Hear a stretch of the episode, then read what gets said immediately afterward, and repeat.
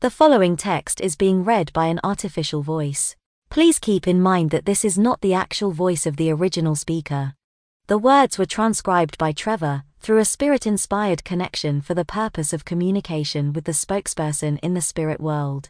Trevor is an evidential medium, writer, and content creator. To subscribe to Trevor's written work, visit the inspired spirit dot co dot U K. For just three pounds fifty every month, you'll get full access to all of the publications, including all of these words from spirit-inspired writing sessions, and a copy of the original notes files as a P D F. Plus, you'll also be invited to join the exclusive WhatsApp group. Visit the inspired spirit dot co dot U K, and the Inspired Spirit is all one word.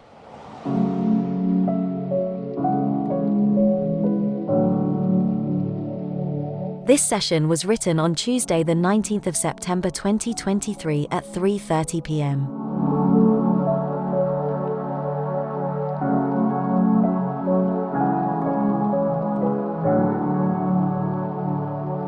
The freedom of expression is a faculty that all living matter on the planet has access to. The freedom to make choices in every aspect of the life that it has.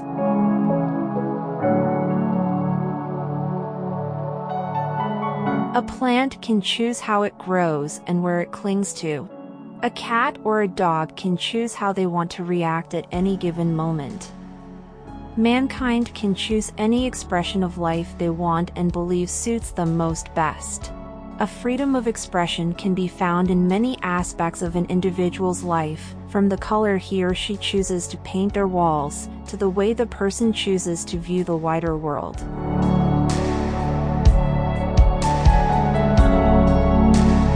Everybody and every living thing is free to make and show their own expression, or more accurately, impression. Today, I want to talk to you and your readers about the vocal freedom of expression each of you have.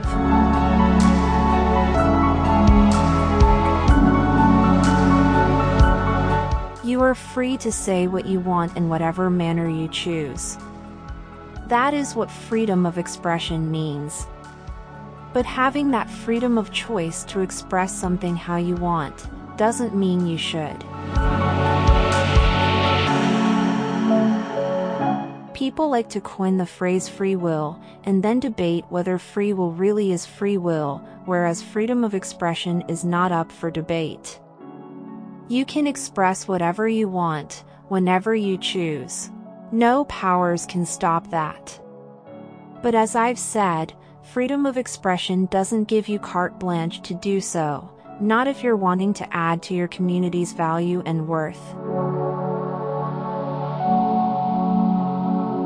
Knowing what to say, and when to say it, is a skill many humans should be adopting more in their lives.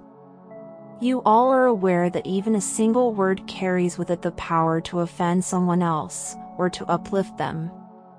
Even when someone asks you a direct question, you have the freedom of expression to answer how you want.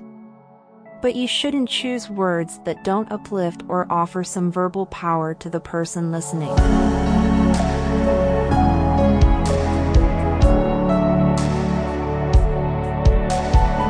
All too often in your modern society, people are quick to judge others, particularly in a public environment.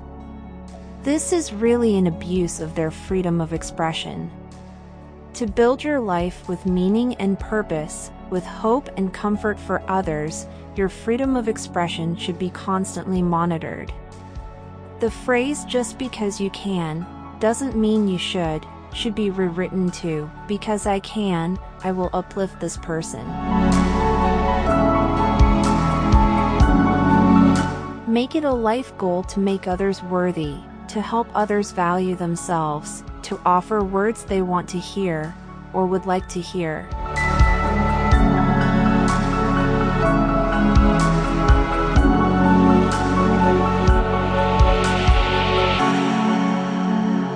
The freedom of expression is one of the divine's most wonderful gifts to all living subjects. But in using it, the subject shows the divine the soul of the person using it.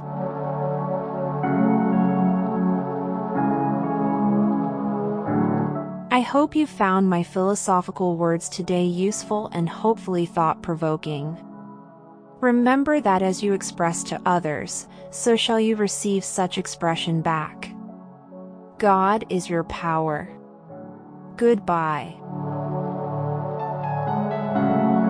This presentation was created and produced by Trevor Baldwin.